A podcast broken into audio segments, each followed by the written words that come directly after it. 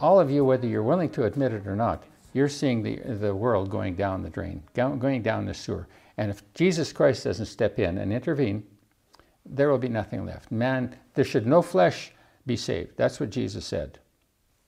Very true. It has become so mad, so bizarre.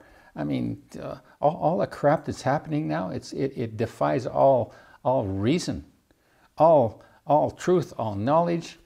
And, and, and, and the devils are just coming out without apology, without, without any kind of uh, pretense anymore. They're just coming straight out with ugliness, with, with evil, with, with uh, vicious conduct, um, blaspheming against God.